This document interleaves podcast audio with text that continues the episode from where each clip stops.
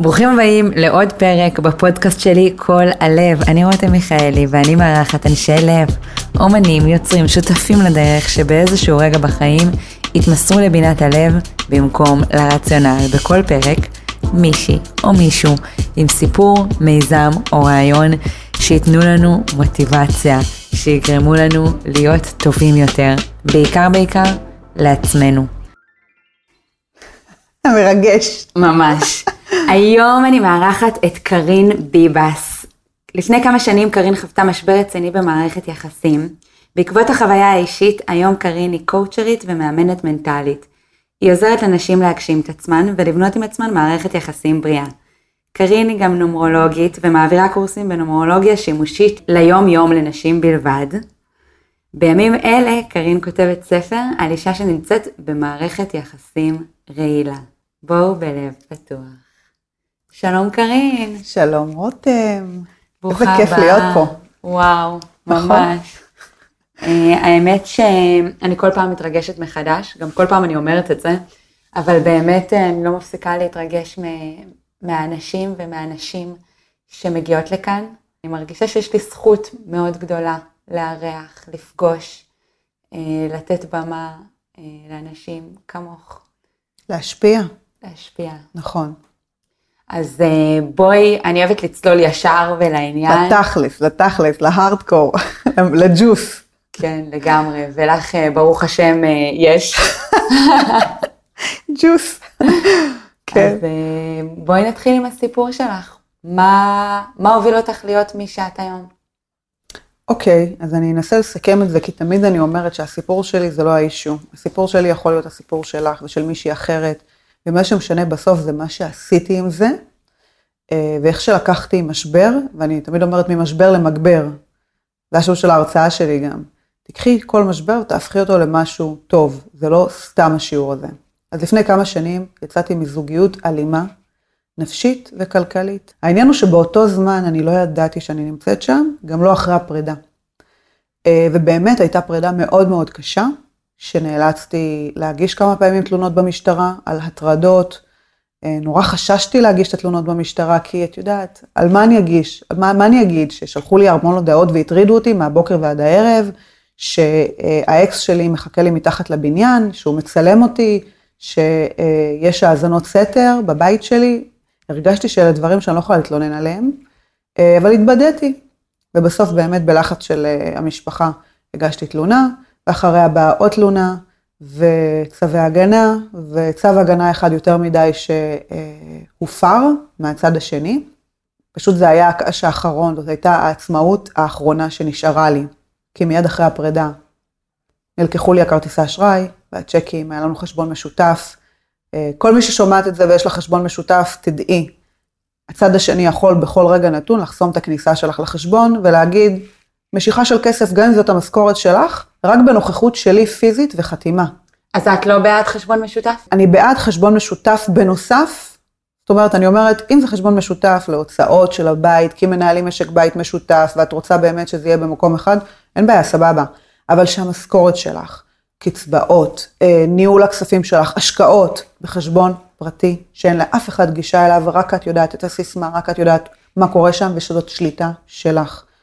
אה, ולא זה גם משנה, נותן הרבה ביטחון, את יודעת? ביטחון ושקט נפשי. אני גיליתי את זה בדיעבד. זאת אומרת, קיבלתי טלפון מהבנק, והיא אמרה לי, את לא יכולה אה, יותר למשוך כסף. ואני זוכרת שאמרתי לה, חכי, אל תעשי שום דבר, והיא אמרה לי, זה הנוהל. אני לא שואלת, אני לא, אני פשוט מודיעה לך, אני מצטערת. זאת המציאות היום. ואז רצתי מהר מהר לתיק, ואני רואה שאין לי כרטיסים, ואין צ'קים, אין כלום. והפקדתי משכורת לפני כמה ימים. וזהו, וזה, ומפה התחילה תקופה מאוד קשה של הישרדות כלכלית. אני לבד, עם שתי בנות.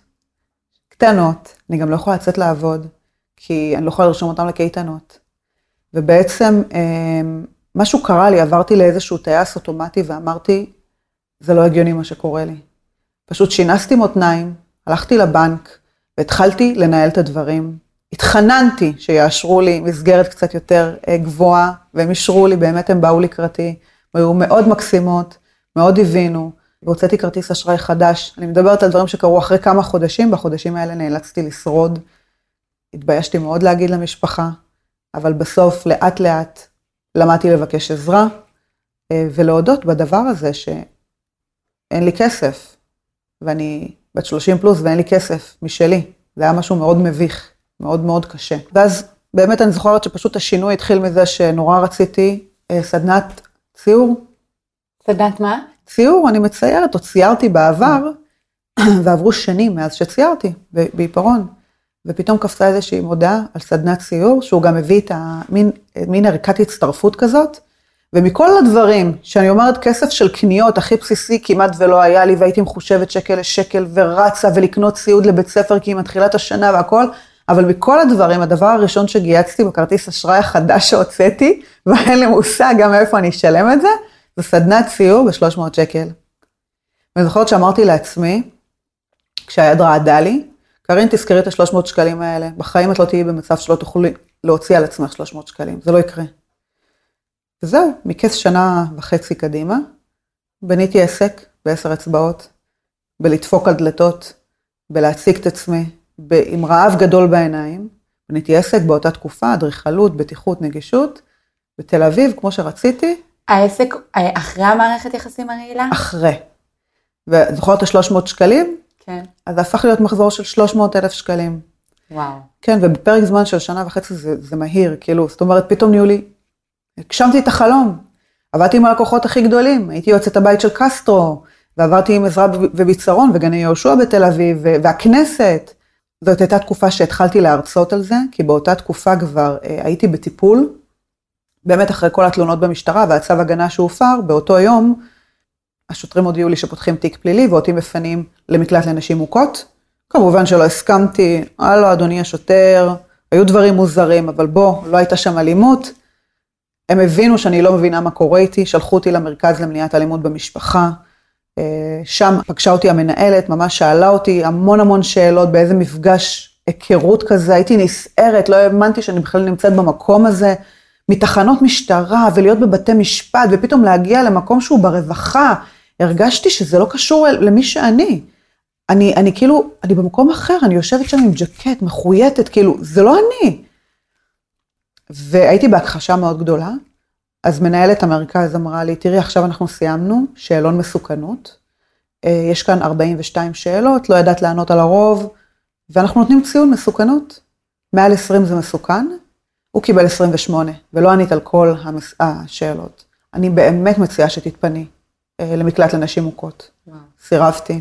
אמרתי, אני לא הולכת עכשיו, עד שסוף סוף יש לי טיפה תזוזה בעסק ואני טיפה נושמת אוויר של חופש, וה, והבנות שלי והחיים שלהם, אה, כמובן שסירבתי. אז אמרה לי, טוב, תישארי לשיחות.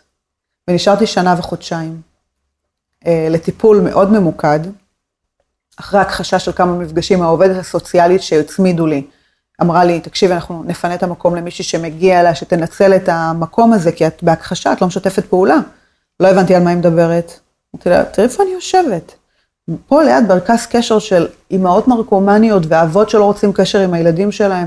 אני באה, מספרת לך מהקרביים שלי. עכשיו אני עוד פעם חוזרת ואומרת, הייתי בהכחשה.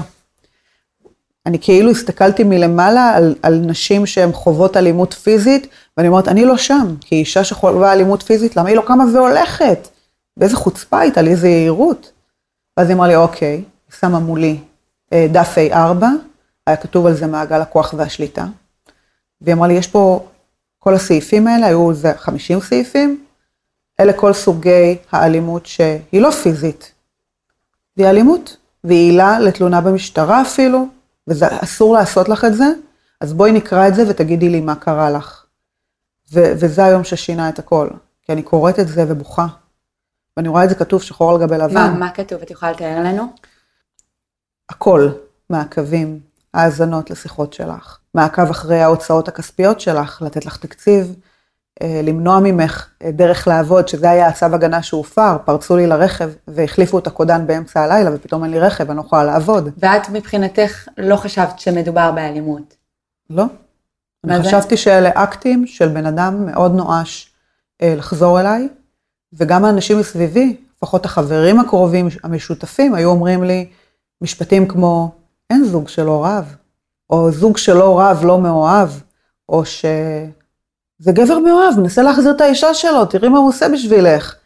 וכשאנשים שאת מכירה, אנשים בוגרים, אנשי משפחה, אנשים שיש להם תפקידים בכירים, מדברים איתך ואומרים לך ככה, את בטוחה? שאת, שאת מדמיינת. מטומטמת. שאת מדמיינת, שאת משוגעת. גם הצד השני אומר לך את זה. את יודעת, כל הגז לייטינג, היום יש לזה שם מאוד יפה, וכולם מתחברות, ויש סרטונים בטיקטוק, אני מדברת כמה שנים אחורה, לא היה באמת איזושהי גישה. וגם אני אגיד לך עוד משהו, אני חושבת שיש הרבה נשים שנמצאות שם, כאילו הסרטונים האלה לא מגיעים אליהן, כאילו זה לא יגיע. המודעות שלה מרחיקה את הדבר הזה.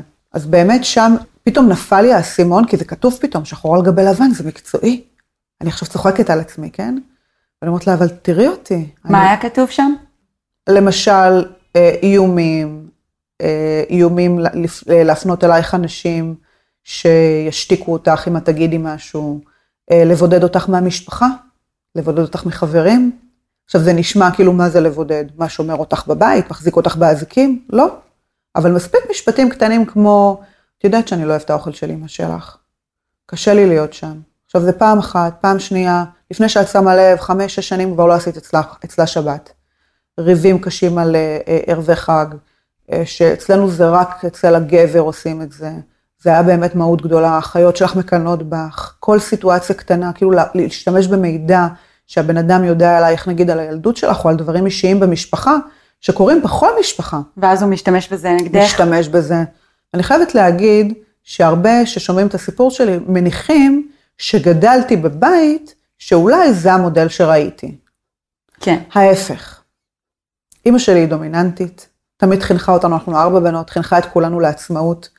נתנה לכולנו בעיטות בתחת שנצא ללמוד. אין, לא מקובל שמישהי לא תלמד משהו ותעשה משהו עם עצמה. אבא שלי הבן אדם הכי לארג', מפנק. אין שאלה בכלל, איפה היית, מה את עושה? זה לא קרה, אני לא שמעתי בחיים את אבא שלי שואל את אימא שלי, לאן את הולכת, תחזרי בשעה, הוא בכלל, כאילו, הוא, הוא בן אדם הכי חברותי ואוהב להיות בחוץ, וכל פעם שאני מדברת איתו על דברים, תעשי מה שטוב לך.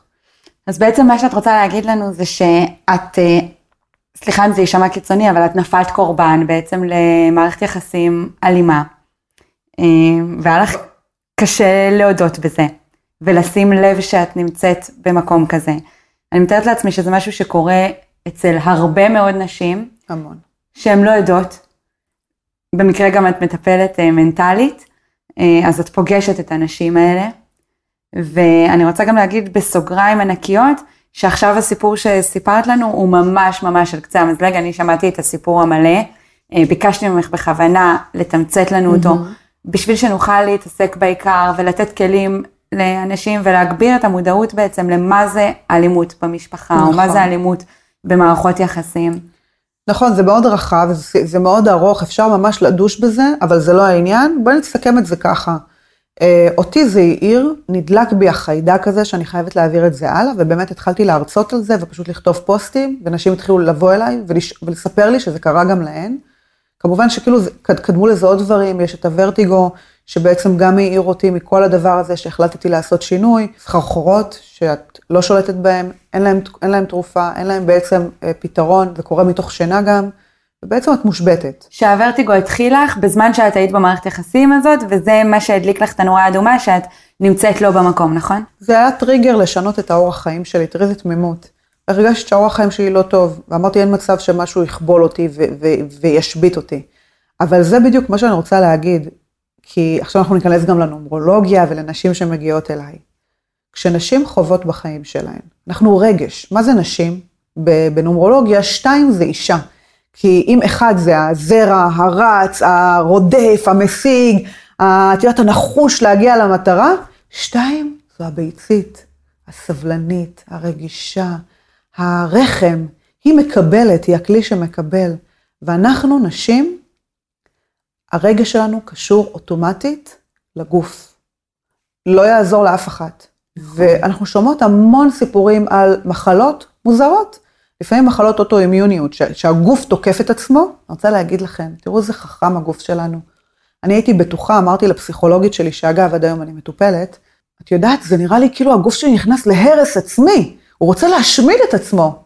היא אמרה לי, להפך, זה שימור עצמי. הרמת סטרס, הרגש, ההצפה של הרגש כל כך גבוהים, שזה כמו לתת אנטיביוטיקה כשלא צריך. אז כל המחלות של פיברומילגיה, ורטיגו, דיכאון, דכדוך, חרדות, המון המון המון חרדות, התקפי פאניקה, אם מישהי מרגישה את הדפיקות לב האלה כואבות בחזה, וואו. גרד, דברים כאלה שאת אומרת, אני לא יודעת מאיפה זה בא. אני לא, אני לא רופאה ואני לא מטפלת מוסמכת, אבל אחרי ששללתן את הכל, כמו במקרה שלי, שללתי הכל, הגעתי לנוירולוגית, אמרה לי, תבואי בהתקף הבא. תתחילו לחשוב על הנפש, תתחילו לחשוב על החיים שלכם, איפה אין איזון, כי הגוף מדבר דרך הנפש אחרי שכבר אתן, זהו, השתקתן את כל ברור, את הקולות. יודעת מה לי קורה כשיש לי כאלה, כשאני שמה לב שאני לא במקום, יש לי כמו עצם בגרון, שאני מרגישה שתקוע לי ואני לא יכולה, כאילו, ממש, אני מרגישה שיש לי משהו בגרון. כבר הגעתי פעמיים ל, לרופא אה, מומחה לגרון, הוא אמר לי, תקשיבי, לפה מגיעות בנות שמפה זה ישר לסרטן בגרון, אין לך כלום, הכניסו למצלמה לתוך, לתוך הגרון, וראו שאין לי כלום, אבל אני ממש, יש לי כאילו תחושה שאני נחנקת. וזה קורה באמת בעקבות אה, חרדה או פחד, וזה גם קרה לי שהייתי במערכת יחסים שלא התאימה לי, וזה סימן ענק, וצריך להקשיב לגוף. זה מה שאני אומרת, אני לקחתי את זה ואמרתי, אוקיי, זה יהיה המצפן שלי. משהו מתעורר בגוף, ברגש הזה, או איזה מחלה או משהו מתעורר. זה, זה הסמן הימני, סטית מהדרך עמודה. זה הבעיטה שלי להחזיר אותך. ויש לי למשל אה, מתאמנות שמגיעות אליי ומספרות לי על כל מיני דברים. נגיד, פתאום בעיות בשתן, עצירת שתן, או כל מיני בעיות במערכת הגינקולוגית, או בעיות במערכת עצבים שהגוף תוקף את עצמו. ואת חופרת וחופרת, ואת רואה שפתאום יש חוסר איזון. לא תמיד זאת מערכת היחסים הזוגית הרומנטית שלה, לפעמים מערכת יחסים מדהימה, והיא עשתה לעצמה תיקון. לפעמים זה דברים מהילדות. קשר עם האימא, קשר עם ה... בדברים לא, לא פתורים מהעבר, וככל שאנחנו נכנסות לתוך המפגשים האלה, פתאום את מגילה, זה צף פשוט, את מגלה שהיא עדיין ילדה קטנה, והילדה הקטנה הזאת היא לא מרגישה מספיק בטוחה, ודברים מתפרצים אצלה. ו- ותמיד אני אומרת להן, הן נכנסות כזה לתהליך והכל באמת במוטיבציה, ואני אומרת לה, תקשיבי, יבוא ה down עוד מעט, אוקיי? אני מכינה אותך לזה, אני פה, אני תופסת אותך, כי אני מלווה אותן, אני כזה ליווי צמוד בוואטסאפ כל יום. אני פה, אני תופסת אותך, אבל חייב לבוא down. ובכל פעם שאת מרגישה שאת נוחתת למטה ונופלת, תדעי, זה תהליך של שינוי. את קופצת מדרגה. ו, ובאמת זה קורה. כאילו אחר כך הן מתפכחות יותר, רואות יותר, מודעות יותר. אני רוצה שניתן אה, דוגמה לכל מיני בנות אה, על הקשת. כל שמגיע- מיני. כל מיני בנות שמגיעות אלייך, אבל נגיד מזאת שהיא אה, רווקה שמחפשת זוגיות, לזאת שנמצאת בזוגיות שנים ולא יודעת איך לסיים אותה. אה, וואו, מלא. קודם כל, לא, לא באות אליי רק מי שיש להם מערכת יחסים אלימה. פשוט, אני חושבת שאני יכולה להבין הרבה דברים שמניעים אישה, או, או נערה אגב, גם נערות, כאילו נשים צעירות יותר, אה, למה היא בחרה את הדברים כפי שהיא בחרה אותם, או למה היא בוחרת את הגבר הזה דווקא באיזשהו דפוס חוזר. אז יש אה, רווקות ללא ילדים, צעירות למשל, שזוגיות לא טובה, או שהן נפרדו ממישהו והן לא מוצאות את עצמן ורק חושבות על הזוגיות הבאה, ופתאום אני אומרת, רגע, את צריכה שקט, בואי נתאפס, בואי נראה מה את יכולה להגשים בחיים שלך בגיל 21, ואז זה ממש לסדר לה את החיים, כמובן גם לפי המפה הנומרולוגית, מה שמתאים לה. יש את הרווקות המאוחרות, כאילו רווקות מאוחרת, שגם בלי ילדים, מישהי שהגשימה את עצמה ועשתה, אבל לא רק. זאת אומרת, גם למשל העולם החרדי, יש כאלה שהן נשארות רווקות בגיל מאוחר. ששם זה בכלל עניין, נכון? כי זה גם כאילו מאוד מאוד מביך שאת אה, רווקה אני, בגיל אני מאוחר. אסווג את זה. אז יש את, הרווק, את הרווקות בגיל מאוחר, שהם הגשימו הכל בחיים. תותחיות על. שהן לא חרדיות, שהן אה, חילוניות. חילוניות או מסורתיות, לא יודעת, אני לא נכנסת, את יודעת, כל אחת וה, והאמונה שלה. אבל אה, משהו, ב, למשל בזוגיות, או בשטנץ הזה של אה, בית, אה, אבא, אימא, שני ילדים, כלב, גדר התפ- כי היא מרגישה שהתפספס לה. כי אני תמיד אומרת, זה לא התפספס. מי אמר שזה המודל? ואז פתאום היא רוצה להגשים את האימהות שלה, פתאום היא רוצה להגשים את הזוגיות שלה. אה, ויש את החרדיות, או את החרדיות לשעבר, יש גם חרדיות רווקות שבשבילם גיל 33, זהו, זה הארון- המסמר האחרון בארון, מה שנקרא, אה, שהן נורא רוצות משהו אחר, והן לא יודעות מאיפה לקבל את זה בחברה הסגורה שלהן. מה זה משהו אחר? משהו אחר זה מישהו שיגיד לה, זה בסדר לברור, זה בסדר אה, לבחור. אה, זה ואת בסדר. הדמות הזאת. אני הדמות עבורן. הזאת, אני הדמות שגם קצת מוציאה אותן. אה, אני אומרת, לפי אלה שמגיעות אליי, יכול להיות שיש אחרות שחיות במקומות אחרים ועם אופי אחר, אבל זה ממש להוציא אותן, לגלות את העצמאות שלהן, אה, להפסיק לקחת הכל על עצמן, הן לוקחות על עצמן את העול של ניהול הבית, גידול האחים, גידול ההורים, ובתוך כל זה נותנים להם על הראש, למה עכשיו את לא מתחתנת, למה אין לך ילדים, כאילו משהו לא בסדר. אז כל הסגירות הזאת, אני כזה נותנת להם, וזה קשה איתה, באמת, זה תהליך שהוא קצב מאוד איטי איתן, כי זה הקצב שלהן. וזה תהליך מדהים, מדהים, מדהים ומספק. אז יש את אלה, ויש את החוזרות בשאלה גם. לא יודעת, יש לי איזה כזה סקשנים. סקשנים, נכון, יש את החוזרות בשאלה, שאלה נשים שהיו חרדיות, התחתנו בשידוך, התגרשו עם ילדים, והן רוצות עכשיו זוגיות, והן לא יודעות איך לעשות את זה. וואו, זה ממש נראה לי קשה. כי אני יכולה לדבר נגיד בתור חילונית, שאני כאילו מאוד מנוסה ויוצאת, אז פתאום, ועדיין אני מפחדת מזה. הרבה פעמים שאני לפני דייט, אני כזה, וואו, איך אני עושה את זה עכשיו? איך אני מגייסת את עצמי להגיע בביטחון ו... חרדת דייטים. מישהי, מישהי אמרה לי השבוע את הדבר הזה, אמרתי לה, מה זה החרדת דייטים האלה? וממש פירקנו את זה. אמרתי, אה, הבנתי. תמיד זה מתבסס על הפחדים העיקריים, הבסיסיים. אבל את יודעת משהו? זה מצחיק. כי נגיד, בוא ניקח אותך דוגמה. אוקיי. את רואה את עצמך כמישהי רווקה בגיל מסוים, עדיין לא בזוגיות, עדיין לא זה, יש לך עוד דרך, ואת רואה את העולם דרך המנסרה שלך. ואני רוצה להגיד לך שמגיעות אליי גם נשים, בגיל שלך, שהן חד-הוריות, הן כבר התחתנו, סימנו וי, נכון? והן נמצאות אה, באותו גרושות? מקום, באותו מקום, גרושות, חד-הוריות, כאילו, התחתנו והתגרשו, הן נמצאות באותו מקום, אם לא יותר גרוע. כי הן לא פנויות עכשיו לחשוב על אה, עם מי אני רוצה לצאת, אה, או איך אני מתכוננת לדייט, או מי הגבר הנכון לי, או איזה זוגיות, נכ- הן לא שם. הן עדיין מחלימות מקשר רעיל קודם, והן צריכות בו זמנית לגדל ילדים, לשרוד כלכלית, לבנות את עצמן, להגשים חלומות, ולחזור וואו. לגיל, מה, מה הם היו נגיד 17 שהם הכירו, או 18? לחזור לגיל 17. כאילו יש להם איזה גאפ כזה, זה הרבה יותר קשה, וואו, לא חשבתי על זה בחיים. כן?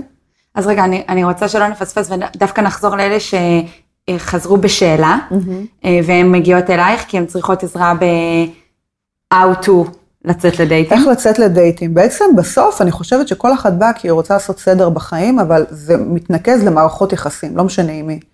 ומה שאני עושה עם כולן, קודם כל בוא נבנה זוגיות.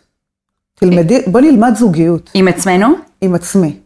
עכשיו כולם אומרים, איזה סיסמה זאת, מה זה זוגיות עם עצמי? כן, יאללה, בואי נדבר על זה, תגידי לי בדיוק. ת- אני רוצה עכשיו, כי אני שומעת את זה מלא שנים, קודם כל תבני זוגיות עם עצמך.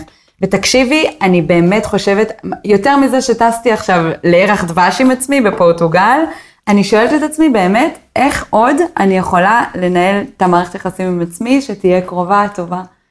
את יודעת מתי פעם ראשונה טסתי לבד? כי לא עשיתי את הטיול אחרי צבא וכזה, כאילו... גם אני לא עשיתי טיול אחרי. צבא, כי נסעתי לאילת ועבדתי בצוות בדיוק. נסעת לאילת, לא היית בדרך לחתונה. זה הבדל גדול. באיזה גיל התחתנת? אה, 21. וואו. בחודשיים. צעיר. אני טסתי פעם ראשונה לבד לפריז, לפני, אני חושבת כמעט עברו שנתיים או שנה וחצי, וזה היה הדבר הכי מדהים שהיה בעולם. לבד? לבדי. כי את גם במדינה שהשפה המדוברת בה, מתעקשים לא לדבר באנגלית. אמנם עיר מאוד מתוירת, ובחרתי, ממש עשיתי עבודת חקר ונכנסתי לקבוצות פייסבוק ובחרתי מלון שהוא, אני אוכל ברגל להגיע אם אני מפחדת. אבל הקטע הזה של להזמין כרטיס טיסה למישהי שהיא בוגרת ויש לה ילדות, והיא בחיים לא עשתה את זה קודם, אני הייתי בפאניקה מוחלטת. גם אני. חברה עזרה לי. אני גם הייתי ככה. אז יש, יש איזשהו משהו בזה, שזוגיות עם עצמך, איך לסמוך על עצמי כשאני עושה החלטות נכונות, בחיים בכלל, בקריירה, בזוגיות, ואת יודעת, התהליך היכרות עם עצמך זה קודם כל להיות הרבה לבד. זה חוויה כיפית לטוס לחו"ל, נכון, אבל מה עם היום-יום? מה עם אה, להתחיל לבחון את מערכות היחסים הקרובות אלייך? לא זוגיות, משפחה. כשאני אומרת משפחה, אני מפרקת את זה עם המתאמנות שלי. בואי נפרק את זה עם אימא, עם אבא, עם אחים, עם גיסים, אחת-אחת אני עוברת על כל מערכת יחסים עם חברים קרובים. מה מגלים? תני לנו דוגמה. בהתחלה כולן, בלי יוצא מן הכלל, תראי, הכל טוב, באמת היא עוזרת לי והיא עושה, וההורים שלי עושים הכל, אני אומרת לה, תקשיבי. במרחב הזה, ביני לבינך, עכשיו, במרחב הסגור הזה בינינו, מותר לנו ללכלך, להיות כפויה טובה, לא להעריך, אין, את כול, כול, אנחנו אוהבים את כולם, לכולם יש כוונות טובות, כולם אוהבים אותנו, כולם רוצים בטובתנו, אבל תתני לעצמך את השעה הזאת לדבר חופשי, לדבר מהלב. ואם יש אישו הכי קטן שלא מסתדר לך עם הבן אדם הזה, עם אימא שלך, עם אבא שלך, עם הגיסה שלך, הכי קטן, יושב לך, לא חייב הכל, נקודה. עם, לפעמים עם הילדים, לפעמים עם מישהי שזה הילדים שלה. אני רוצה שתגידי פה, עם הבן אדם הזה יש לי אישו, קשה לי. ואז אני מסווגת את זה לאנשים שמרימים ולאנשים שמעכבים אותי. וזה נורא קשה לפעמים לראות את השם של הבן שלך כאנשים שמעכבים אותי. וואו. או את אימא שלי, שהיא, שהיא מה, היא, היא, היא, עברנו ביחד דברים, או את החברה הכי טובה. אבל זה, אני אומרת, אוקיי, עכשיו אנחנו מבינות מאיפה את שואבת ומאיפה שואבים ממך, עכשיו בואי נטפל בזה. הנה, עשינו סדר. איזה כיף זה סדר בעיניים. ופתאום נופל להן האסימון שהן משחזרות דפוסים לא נכונים או לא טובים של ויתור עצמי, או שהיא לא מספיק קשוחה, או שהיא מפצה מדי, או שהיא תמיד חושבת שהיא מגזימה ושתלטנית. אולי אני שתלטנית מדי. אנחנו מפחדות נורא להיות שתלטניות, לא להיות נכון. קשוחות, אנחנו רוצות להיות מכילות ומבינות ולשבת כולנו על הספה של הפסיכולוג בחתונמי ולהגיד, אני מכילה את הסיטואציה, אני ממש מכילה אותו, אני איתו בתוך הדבר הזה, אני אומרת, די, דברי חופשי, מילים פשוטות. מה כואב לך? כאילו באמת, מה כואב לך? אני כאילו ניגשת עכשיו לפרק של חתונמי מאתמול, מעצבן אותי, תגידי מה כואב לך? תגידי, וואלה, נעלבתי. הוא פגע בי עד עמקי נשמתי שהוא אמר לי שאני לא הטייפקאסט שלו. הוא העליב אותי, כאילו למה לא להגיד את זה? למה הוא בחור טוב, אני מבינה את הסיפור שלו וזה, אנחנו נורא מפחדות להיות אנחנו. וואו, תקשיבי, זה כל כך נכון. למה אנחנו מפחדות להיות אנחנו? כי אנחנו מפחדות שלא יקבלו אותנו. אז אנחנו מנסות טיפה לעשות כזה אה, אדפטציות, כאילו נכון. להתאים את עצמנו למה שאנחנו מדמיינות, שאולי הוא ירצה שאנחנו לא נהיה. לא אנחנו דמיינו. עכשיו אני, אה, סיפרתי לך את זה, אבל אני אספר למי שמקשיב, אני עושה עוד דברים מעבר למה שאני עושה. כל הפעילות שלי היא לקדם נשים, את העצמאות של נשים. הרי תחת המטריה הגדולה הזאת של מה שאני עושה, אני רוצה ללמד נשים עצמאות אישית, שאני איבדתי את הדבר הזה. קודם כל, שיהיה לך עצמאות להיות עם עצמך, לסמוך על עצמך, לכבד את ההחלטות שלך, להתמודד עם כל אתגר בחיים. זה לא חלק, אבל שכיף, בצורה שאת יודעת, אוקיי, אני אסתדר, קטן עליי. עברתי דברים יותר קשים מזה, אני מסתדרת, הכל טוב, אני לא צריכה איזה כתף לשים עליה את הראש, כן, אסתדר. אחר כך עצמאות זוגית, זה אומר, אחרי שאני יודעת מי אני, אחרי שאני מבינה את הערך שלי, כל הדבר הזה, אני אומרת, אני בוחרת לחלוק את זה, את הטוב הזה, עם מישהו. גם זה אני יודעת שלא יהיה קל, אולי אם אני בגיל מאוחר יהיה לי קצת קשה לחבר, אבל אני רוצה שתהיה לי עצמאות זוגית. כשאני אהיה בזוגיות, אני אשמור על הלבד שלי. אני לא אוותר רק בשביל ש... לסמן וי... אה, אה, רק בשביל שיהיו לי ילדים, רק בשביל שהוא יאהב אותי, רק בשביל שהוא לא ייקח ממני את התשומת לב ואת ההודעות ואת החיבוקים ואת הסקס המדהים, רק בשביל זה. ואחר כך העצמאות הגדולה יותר, שהיא עצמאות כלכלית, שהיא כל כך רחבה, זה לא קשור רק לכסף, זה קשור למה אני מסוגלת לחשוב, מה אני, מה אני חושבת שאני מסוגלת לעשות ולהשיג. אז אני עושה הרבה דברים. בין היתר, יש איזשהו אה, פורום שהצטרפתי אליו, אנחנו מקימות באשקלון, דרך אה, המשרד לקידום מעמד האישה, פורום הסברה נשי למניעת אלימות נגד נשים, שונאת את המשפט הזה. מזכיר לי את התקופה שלי בנגישות. שהיו אומרים אנשים עם מוגבלויות, אני שונאת את זה, כי זה כאילו מגדיר את הבן אדם, אתה עם מוגבלות. כן. שבניתי את העסק בעצם שעזר לי לצמוח כלכלית, ואז עשיתי שיפט.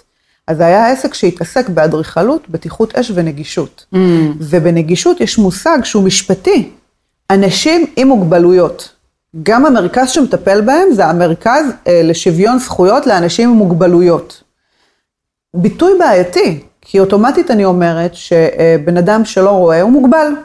עכשיו, זו תפיסה שלי, זו תפיסה שלו, לא יודעת, את יודעת, זה כאילו מאוד סטיגמטי, מאוד מכניס לתבנית. אז אני מרגישה ככה גם עם העניין של אלימות נגד נשים. אוטומטית, אם זה אלימות נגד נשים, מי האלים? הגבר. נכון. כמו אלימות נגד שחורים, מי אלים? הלבן. הלבן. זה מאוד כאילו יהודים וערבים.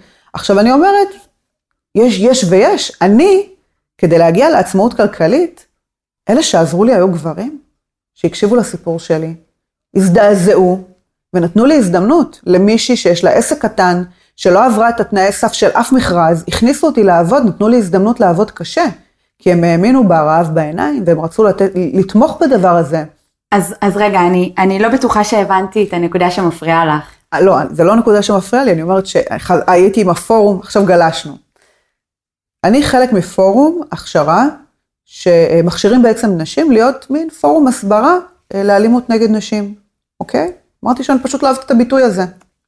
ואת לא אוהבת אותו כי זה כאילו מאשים גברים? כי זה מאשים אוטומטית גברים. עכשיו, בתוך הפורום הזה, אני נחשפת להמון מידע שחשבתי שידעתי, אבל עכשיו קצת יותר ברמה של סטטיסטיקה. נכון, 99.9 אחוזים מהמקלטים לנשים מוכות מלאים בנשים.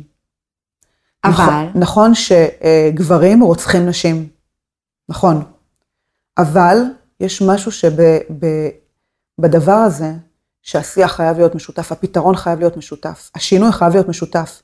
אם אני מלמדת נערות ונשים כל הזמן, אני מדברת איתן ואני אומרת לה, תאמיני בעצמך, תעריכי אותך, תביני מה מותר ומה אסור, זאת מערכת יחסים תקינה וזאת לא תקינה. אני עושה את זה איתה, איתה, איתה, מחזקת, מחזקת, נשאר צד אחר. שלא מטופל. לא שהוא לא מטופל, הוא לא מודע. תחשבי מה עובר על ילדים, גברים, על בנים, מגיל קטן. מה עובר על בנים ומה עובר על בנות. נכנסתי לחנות של פוקס, דוגמה הכי פשוטה. מכנסיים, מכנסונים של בנות, יוניקורן, ורוד, טיידיי, תכלת, מכנסיים מאוד מאוד קצרים, חולצות מאוד צמודות לילדות בנות 3-4, כאילו מאוד tight, מאוד שמלות יפות, אל תתלכלכי, אל תשתוללי, תישארי משעה, תהיי ילדה טובה, תהיי צייתנית, את צריכה להיות יפה. לעומת זאת, הבנים, שורטים, מכנסיים שהם יכולים ללכלך, יותר grungy כזה, יותר מלוכלך, וזה גם מה שאומרים להם, תהיה גבר, אל תבכה, אתה גבר, טרקטור, משחקים, קבוצות כדורגל, רק בנים. בגלל זה אני אומרת, יש הסללה מגיל מאוד מאוד צעיר, מה זאת אישה? זאת הנקודה שהתחלנו. כשאת אומרת, אני מקטינה את עצמי, או אני מתמצעת, כאילו אני נהיית ממוצעת לעצמי, או שאני מנמיכה את עצמי, ואני לא רוצה להיות אותנטית ולא להגיד את הדברים בצורה ברורה, ואני לא רוצה להגיד למשה, משה, פגעת בי, איך אתה מדבר? מה זה אני לא הטייפקאסט שלך? גם אתה לא הטייפקאסט שלי, אני לא אמרתי את זה. אני שומר את הדברים האלה לעצמי, כי זה מעליב. זה לא קשור לגברים נשים, זה פשוט מעליב. אז הסיבה הזאת זה בגלל שמסלילים נשים או ילדות להיות צייתניות, מנומסות. גם יש אה, מחקרים שבדקו שבבתי אה, ספר יש אה, תקציבים לטיפול רגשי. ובנים הם מאוד בועטים בכיסאות ומעיפים וזה, ומאוד אמוציונליים ומוחצנים עם כל הכאב שלהם, נכון? כי אומרים להם, תהיה גבר, אל תראה את זה, אז הם פשוט מתפרעים, נכון? אז נותנים את כל הטיפול הזה לבנים ובנות שחוות. כי אני, אני מנסה לחשוב על המילים, אבל הקטנה. ועניינים של דימוי גוף, ומה את אוכלת, ושמנה ופרה, ואני אומרת דברים מחוויות אישיות שאני רואה שגם הבנות שלי חוות בבית ספר. ואל תתחצפי, ואל תפטפטי, ואל תזה, ואם את מתפרעת, מה קרה לך? זה מה זה לא מתאים לך? את? כאילו, את לא יכולה להיות ילדה מצטיינת ועדיין להיות חוצפנית. כן. את, איך את מעיזה? אוטומטית, את אומרת לעצמך, אם אני רוצה שיאהבו אותי, הגבר הממוצע יאהב אותי, הוא, הוא מותר לו להיות בוטה, ולצאת עליי, ולהגיד מה שבא לו, כי מסכן, אני צריכה להכיל אותו. ואני... ואני צריכה לשתוק ולהכיל את זה. אני צריכה להכיל, הוא יהיה אחד. אבל רגע, יש לי שאלה. משהו שממש רץ לי כן, בראש, כן. זה מה את מציעה, זאת אומרת, אמרת על זה שאת משתתפת בפורום הזה והוא פונה לנשים, מה את מציעה שיהיה לגברים, או איך אנחנו כאילו דווקא כן גורמות לגברים להיכנס ללופ? אמ, אז קודם כל חשוב להגיד שגברים אה, סובלים מאלימות לא פחות. אני רואה את זה הרבה אצל גייז, למשל, גברים שהם... חשוב לדבר על זה. חשוב מאוד. עשיתי איזשהו ניסוי השבוע, כתבתי באחת מהקבוצות של הנרקסיסטים שאני נמצאת שם, אני עונה, אני משתתפת, אז ביקשתי מהם לרשום אה, איזה משפט או התנהגות או גזלייטינג שאתם זוכרים חק, מהזוגיות חקוק לכם בזיכרון. ונתתי דוגמה, משפט שלי אמרו. מה? אה, את תחזרי אליי על ארבע כמו פודל. וואו, איה. עכשיו זה נשמע, איה, נכון? אז זה היה ממש קשוח. ואני רוצה להגיד לך שהתגובות היו שם מגברים ומנשים מזעזעות, אני כאילו לא, לא יכולה להגיד אותם אפילו פשוט, דברים שאנשים שומעים ואת רואה שזה פוגע בכל חתך, בכל אחד, מכל מקום, ואת אומרת, מישהי כתבה שם, מה זה, כולם למדו באותו בית ספר? על השפלה על הגוף, תראי איך הגוף שלך נראה כמו סמרטוט רצפה לאישה שהיא נמצאת אחרי ארבע לידות למשל. או למשל... אנשים שהגיבו לא למה שאת אמרת, אני חשבתי לא, שדיברת... משפט שהם זוכרים. כל אחד כתב, כל וואו. אחד מה, מה צרוב לו, שהוא, שהוא זוכר. או הבאתי אותך מהשפתות, אני בניתי אותך, אני עשיתי אותך, מי יסתכל עלייך, מי ייקח אותך? רק נרקומן מהרחוב. דברים מזעזעים, דברים יותר קשים, אני אומרת את הדברים העדינים, אבל הרבה התייחסות למראה, והרבה הקטנה, והרבה, אני לא אמרתי את זה. למה את הולכת להאמין? למה שאת מרגישה וחושבת, או למה שאני אומר לך שבאמת קרה? ואת מבינה שסתובבים בינינו אנשים שנראים ממש נורמליים, אבל הם ממש לא נורמליים. מה שאני מציעה באמת, זה, קודם כל, אין ספק שנשים צריכות הרבה יותר חיזוק בימינו. יש, יש, צריך אפליה מתקנת, אין מה לעשות. עד שאנחנו לא נהיה במקום, אני חלילה לא אומרת 50-50 במקלט לנשים מוכות, אבל עד שאנחנו לא נהיה במקום שנשים לא נרצחות על ידי בן הזוג שלהן, רק כי הן רצו ללכת. אי אפשר, אני, לא- אני בעצמי לא מסוגלת להתחיל לדבר על, ולחשוב על פתרון כולל יותר, אבל בוא נדבר על הגנים. על מה? על גנים, גני ילדים? כן, על גני ילדים. בוא נדבר על חברות אופנה, שמייצרות חולצות צמודות. לבנות, למשל, ולבנים. רפוי ונוח. בואי נדבר על הורים, על אימא שאני שומעת בחנות, שהבן שלה רוצה צמיד של יוניקורן כזה, והיא אומרת לו, זה של בנות? בואי נדבר על, ה, על, ה, על האימא שלא מוכנה לקנות לבן שלה בובה עם עגלה, שהוא לא יצא גיי. כל מיני דברים שאת את אומרת לעצמך. כן, אני מסכימה איתך, יש מלא כאלה, גם אני, זה צורם לי באוזן, אבל אני חושבת שבגלל שאני אה, למדתי בבצלאל, אני באה מגוש חברים כזה, שנורא פתוח, נגיד לחברות שלי מהלימודי, והן קונות בגדים באמת אצל גברים, הרבה פעמים. הבת שלי קונה, או קונה, כאילו, אה, כן הולכות עם אה, רפוי, רחב, נוח, נכון. לא מתאפרות. זה לא, היום, דרך אגב, היום, אבל השאלה איך הן גדלו. אה, האם, נכון, הן, האם הן גדלו במקום שאמרו לה, תיזהרי שלא תיפלי? כך שאנחנו נכנסות ממש לדיון על מגדר, אבל את יודעת, הכל קשור בהכל. אני רק רוצה לשים בכוכבית, שזה לא עושה אותם פחות נשים, את החברות שאני מכירה שקונות בגברים שהולכות רפוי, שלא מתאפרות. ממש לא, מי, מי קבע? אני כאילו, באמת נכנסתי לפוקס ואמרתי, מי שמכם בשנת 2023 להגיד שוורוד וחד קרן זה בנות? למה, למה כאילו לא לפתוח את הראש? אני רוצה שיהיה אופציות. שיהיה לה גם את הרוקרי והשחור והדארק והרפוי והנוח, לצד הנשי והילדותי והמצועצע. היא יכולה להיות מה שהיא, אבל תנו לי אופציות. אישה שנכנסת לקנות בגדים לבת שלה, מה יש לה? או את זה או את זה. ואני, כאילו, וג- אני, אני עם הבנות שלי, אנחנו קונות במחלקות גברים הרבה פעמים. קודם כל יש לנו את הבגדים היותר יפים, היותר כיפים, בעיקר בזארה. נוח. כן, זה יותר נוח, יותר כיפי, יותר עם אמרה, ועמידות יותר נוחות, הגזרות יותר נוחות, הבדים יותר נושמים, זה לא טייט, זה לא מאלץ אותך להיות בתפקיד ולהחזיק את עצמך ככה, ככה, את מחזיקה את עצמך. תנו לנו לבחור, אם היום בא לי להיות סקסית ונשית, אני אהיה. ואם מחר בא לי להיות אה, טומבוי, לא אוהבת את המילה הזאת, אבל כאילו את מבינה, כאילו יותר משוחררת ויותר רפויה ולוס, בא לי. מה הקשר? אני עדיין אישה. נולדתי עם שחלות. וואי, קארין, איזה כיף שאת אומרת את זה.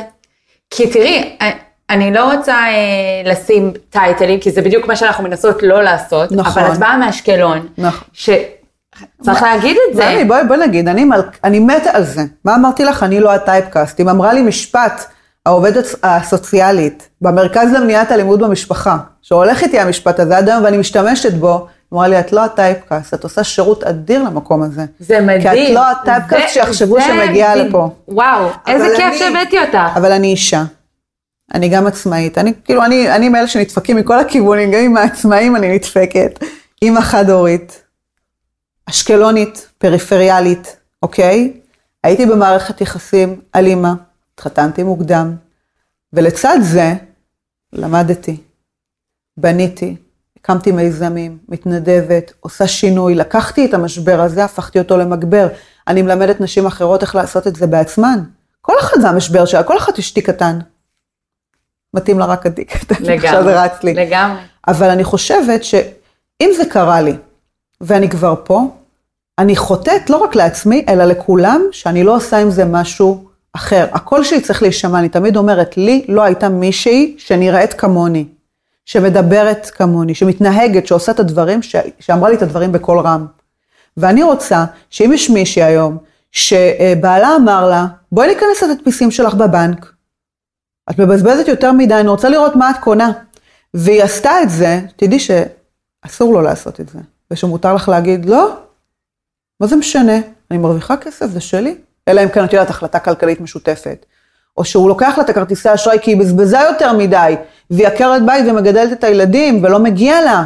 אם היא הייתה עובדת, היא הייתה מרוויחה, והיא צריכה עכשיו להיות בעונש. היא בעונש עכשיו. או שהוא מחטט לך בשקיות, או שהוא משפיל אותך, קודם כל תרוויחי כסף, אחר כך תבקשי שאני אעשה לך מנוי בחדר כושר, משפט שאמרו לי. כמובן שהרווחתי כסף באותו זמן, אבל לא הייתי המפרנס העיקרי. או כל העבודות השקופות שנשים עושות.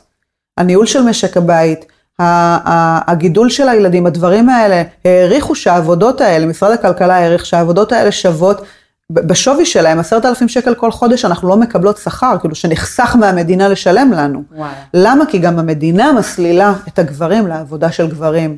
תראי את מקצועות ההייטק, השעות הבלתי אפשריות האלה. לקום בחמש, לחזור בשבע.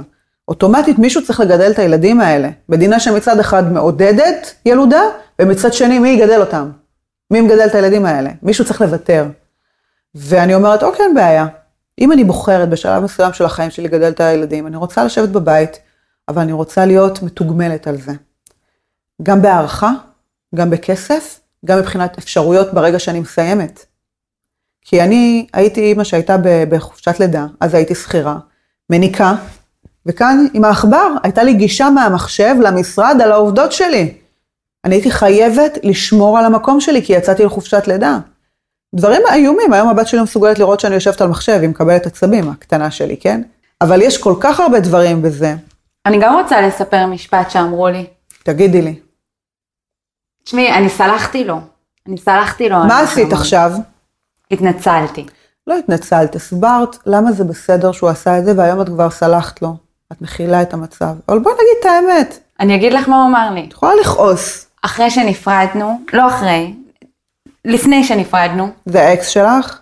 אחד מהם. אחד מהאקסים. אמר לי, הכרתי בחורה מגניבה ועצמאית, וגיליתי שאת סאחית ותלותית.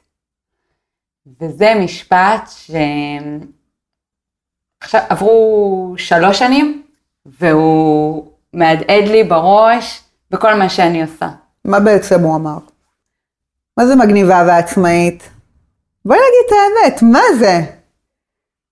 סקסית, זורמת, כיפית.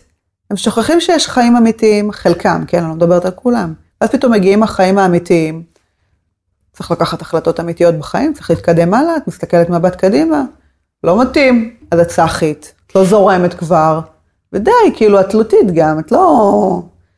אני רוצה להגיד משהו, אני מאוד פחדתי פעם מתלותיות, מתלות בקשר, והיום אני דווקא אה, מסבירה גם למתאמנות שלי, שהדבר הכי מגניב בעולם זה תלות הדדית. מה זה אומר? את בזוגיות עם מישהו, את בקשר איתו, כמו שאני בזוגיות היום עם הבן זוג המדהים שלי, ואתם קשורים רגשית אחד בשני, יש איזו תלות שהיא הדדית, אבל זה עדיין לא אומר שאם אחד מכם מחליט להמשיך הלאה, או לא משנה מה, זה נגמר, את מתרסקת ומתה. כאילו זה, זה מצד אחד מרים אחד את השני ומעצים אתכם, ככה שגם אם זה נגמר, אתם עדיין קרקע תומכת אחת לשני, אחד לשנייה. תלות הדדית היא דבר נהדר, לדעת שמישהו זקוק לך באותה מידה שאת זקוקה לו. אין מערכת יחסים בלי תלות, כאילו אני לא מכירה מערכת יחסים כזאת. אין דבר כזה. מה זה יחסי סימביוזה, תחשבי? זה שותפות הדדית. שני צדדים אוכלים אחד מהשני, ו- וניזונים, וכיף להם עם זה. כל אחד מקבל את שלו, וכיף, זה היחסים הכי טובים בעולם. כל מערכת אקולוגית לא יכולה בלי יחסי סימביוזה.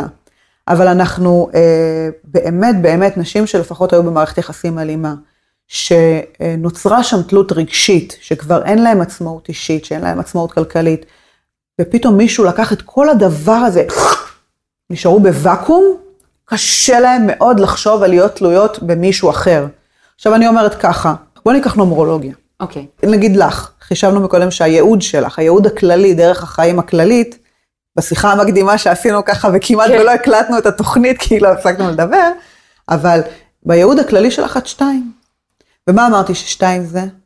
מה שמייצג אה, נשיות, אה, רגישות, הכלה, ביצית. נכון, ביצית. ולכל מטבע יש שני צדדים. כשאת לא באיזון או במערכת יחסים שנותנת לך את מה שאת צריכה, למשל, את יכולה לחוות את הדבר הבא. מצבים סבוכים ורגישים, שקשורים בעיקר במערכות יחסים, כמו איפה שאני הייתי. וכשאת מוצאת גבר, בגלל שאת רגישה, את צריכה מישהו, את מכילה, אבל את צריכה גם מישהו שיבין את זה. את צריכה גבר שמדבר איתך במגע, במילים, במבט. את חייבת את זה, הוא חייב לקרוא אותך במבט. מישהו שהחום והאהבה זה משהו שטבוע בו, הוא לא קריר, הוא לא עושה את זה כתנאי. אני עכשיו את מהדבר מדברת. עליי רותם? אני מדברת עלייך רותם כן, עכשיו. זה נכון, מאוד.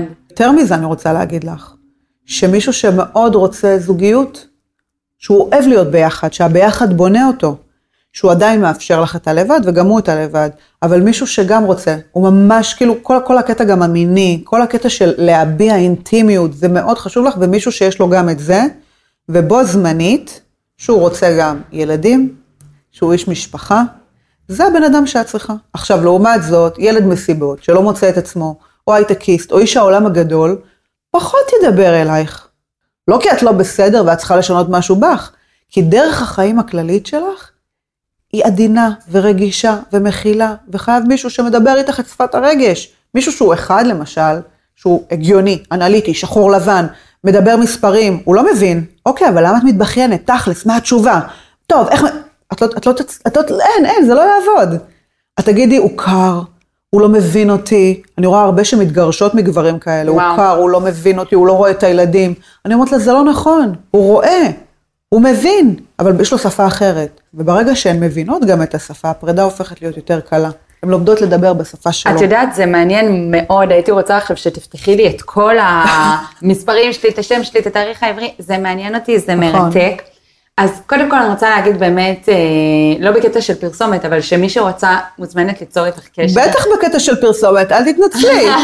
אז בקטע של פרסומת, קרין ביבס, הנומרולוגית המדהימה ומאמנת אימון מנ- מנטלי שמשלב בתוכו נומרולוגיה וקבלה.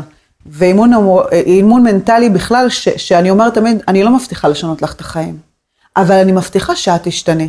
ואם את תשתני, את תעשי בחירות יותר טובות, ובסוף אני רוצה שאת תעזרי לעצמך ללכת בלי קביים. וזאת זאת המטרה בסוף. אני רוצה, אה, לפני שאנחנו מסיימות, כי כבר אנחנו אה, טסנו, טסנו. טסנו, אה, אמרת לי משהו על אה, דיאטת גברים. נכון. את יכולה לספר לי מה זה בכמה מילים? כן, בכמה מילים. אז באמת שהמתאמנות שלי מגיעות אליי והעניין שלהם האישו זוגיות, אז תמיד אני אומרת, קודם כל, אנחנו עושות דיאטת גברים. לפחות בתקופת האימון האינטנסיבי, ההתחלה, לא לצאת עם גברים. והסיבה היא שאני כאילו רוצה לגמול אותן מדפוסים, לא כאילו, באמת, לגמול אותן מדפוסים שהן לא מזהות בעצמן. ואז אני עושה אה, את הניסוי שלנו, וסליחה גברים, למרות שאני יצרתי המון זוגות אה, מאוד בריאים ככה ביחד מהדבר הזה, אה, אני פותחת להן, לכל אחת, פרופיל באוקיי קיופיד, ואם יש לה אה, פרופיל משלה אז אני משנה אותו. אה, למה אוקיי קיופיד? כי יש שם כל כך הרבה שאלות, שבסוף אחוזי ההתאמה אה, מביאים גברים מאוד קרובים למה שמתאים לה. אני מייצרת פרופיל סבתא. כל הדברים שהיא לא רוצה להגיד, למשל, איך את רואה זוגיות? אז מה שהיא אומרת לי באמת, להביא מישהו לארוחת שישי אצל ההורים, או לשתות uh, כוס תה בשבת בבוקר עם. עוגיות. אני בונה את הפרופיל, קשה להן עם זה. Uh, תמונות ללא פילטרים, ואני מסבירה להן. אנחנו עכשיו הולכות לייצר מסננת, לא פיתיון, אני רוצה מסננת. לכל מי שרואה את זה, ולא בא לו, כי הוא עושה, את יודעת, צ'ק, צ'ק, צ'ק, מעביר את הכל slide הצידה, לא רוצה אותו. תמיד זה גברים שונים ממה שהן רגילות, אבל הקטע הוא שאני אומרת, אני מסתכלת על מישהי ואני אומרת, אלה הגברים שמתאימים לה. אבל היא נמשכת לגברים האלה, לא משנה למה. סיפור חיים, אמונות מגבילות, שריטות מאקסים. ואת לא מבינה כמה קשה להן בהתחלה להיות עם האנשים הנכונים. אבל זה מדהים איך מהר מאוד הן שומעות מילים אחרות, יחס אחר, השקפת עולם אחרת, נחשפות לכל כך הרבה. אז רגע, למה דיאטה? כי בזמן הזה הן לא צריכות להיות בקשר עם אף אחד, זאת אומרת, לא להביא לי אקס מהעבר, לא לצאת עם גברים. אנחנו עכשיו על נקי, ואני בונה לכם תפריט. את יכולה להתכתב איתו, נעים לך, תצאי איתו, אין בעיה. וחשוב מאוד שהם יבינו שהם לא לבד, כי זה מאוד קשה. גם מאוד... בואי, התקופה הזאת שאנחנו נמצאים בה עכשיו, שיש באמת את כל האפליקציות, וזה רווי, ואת יודעת, אני רואה, כאילו, אני חיה את זה שנים. יצאתי עם מישהו כמה חודשים, ופתאום אני רואה שיש לו טינדר והוא עדיין פעיל. זה מעליב, כאילו, תוך כדי ש, שאתה מנהל מערכת יחסים איתי, אתה ישן כל לילה איתי, אתה מנהל עוד... אה, נכון. אה, סווייפים. ואת יודעת שנגיד עכשיו מה שאת מתארת, סיטואציה כזאת, אז מישהי שנמצאת בסיטואציה כזאת, אנחנו ממש עושות פגישה על הדבר הזה, ואני מנסה, כאילו ווייר, אני כאילו מנסה לחו... לתכנת לה מחדש את הקשרים במוח, כדי שהתגובה שלה לא תהיה, אה, למה אתה עושה את זה? אלא או לעשות קאט חד מהבן אדם, כאילו להבין, פשוט להבין, מסננת, להבין זה לא מתאים לי, לא למשוך את זה נכון. יותר, או שאם היא ממש צריכה אה, לחזק בעצמה משהו, זה פשוט איך לשים את הדברים על השולחן. כי יש כאלה שממש חייבות לבוא לבן אדם ולהגיד, אתה פשוט אפס, מה אתה עושה? אני, אני יוצאת איתך, אני בלעדית, אנחנו חודשיים ביחד, אתה עדיין בטינדר, ויש כאלה שחייבות את הקלוז'ר הזה, את יודעת, מחווה לכל מיני יחסים שהסתיימו לא טוב, אז גם לזה אני מכינה אותם. אני בסך הכל רוצה שמי שמגיעה אליי תבין שהיא יכולה להיות גם וגם, גם חזקה וגם שברירית. גם עדינה ונשית וגם אה, מצ'ואית וטיפה מחוספסת, ושהיא בוחרת את המנעד הזה מתי להתנהג בכל נקודה, אבל לא שזה בא על חשבון הערכים שלך, ולא שזה בחשבון הרגשות שלך. אם זה כואב, אם זה לא fun, משהו שם לא תקין. בכל דבר. וביחסים זה הכי קשה. כי אז מתחברים, ויש מגע, ויש נשיקות, ואולי טוב במיטה, ואת כאילו מתמהמת. קארין, אני, ברוב השיחות שאני עושה, אני מדברת די הרבה, והשארת אותי הרבה פעמים בלי מילים, אה, ובלי שאלות, את דיברת פשוט, אה, ורק רציתי להקשיב לך, אז אני רוצה להגיד לך תודה. והחכמתי, וזה גם הזיז לי הרבה דברים בתוכי, כי את יודעת, זה, הנושאים האלה הם רגישים לי. נכון. אני מתעסקת הרבה באהבה, אני שתיים, רוצה אהבה. את שתיים, תראי איך זה מתאים לך.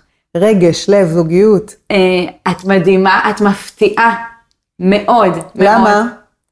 כי את לא נופלת. לשום, אה, כן, את לא, את לא במה שציפיתי ממך להיות. נכון. אה, אז זה כיף. ואני מודה לך מאוד שבאת. אני מודה לך שאירחת אותי, אני נהניתי מאוד, ואם הצלחנו ביחד, בחיבור הזה, להשפיע על מישהי, להשפיע על מישהו, לעשות טוב, להפיץ איזשהו אור, ויש מישהי ששמע עכשיו ויש לה כזה, הכל בסדר איתי, עשינו את שלנו. תודה רבה, קארין. באהבה. בהצלחה. אז עד כאן להיום חברים יקרים, תודה רבה שהאזנתם עד סוף הפרק. תודה רבה לקארין ביבס המדהימה שהרחיבה לי את הלב. אם נהניתם אני כרגיל אבקש מכם לשתף את הפרק עם כל מי שעולה בדעתכם שזה יכול לעניין אותו. תדרגו בבקשה בספוטיפיי חמישה כוכבים, זה יכול מאוד לעזור לי. אה, תכתבו לי תגובות, אפשר גם בספוטיפיי, גם באימייל, גם באינסטגרם, אני תמיד שמחה לשמוע מה חשבתם. וזהו, נתראה בפרק הבא. ביי.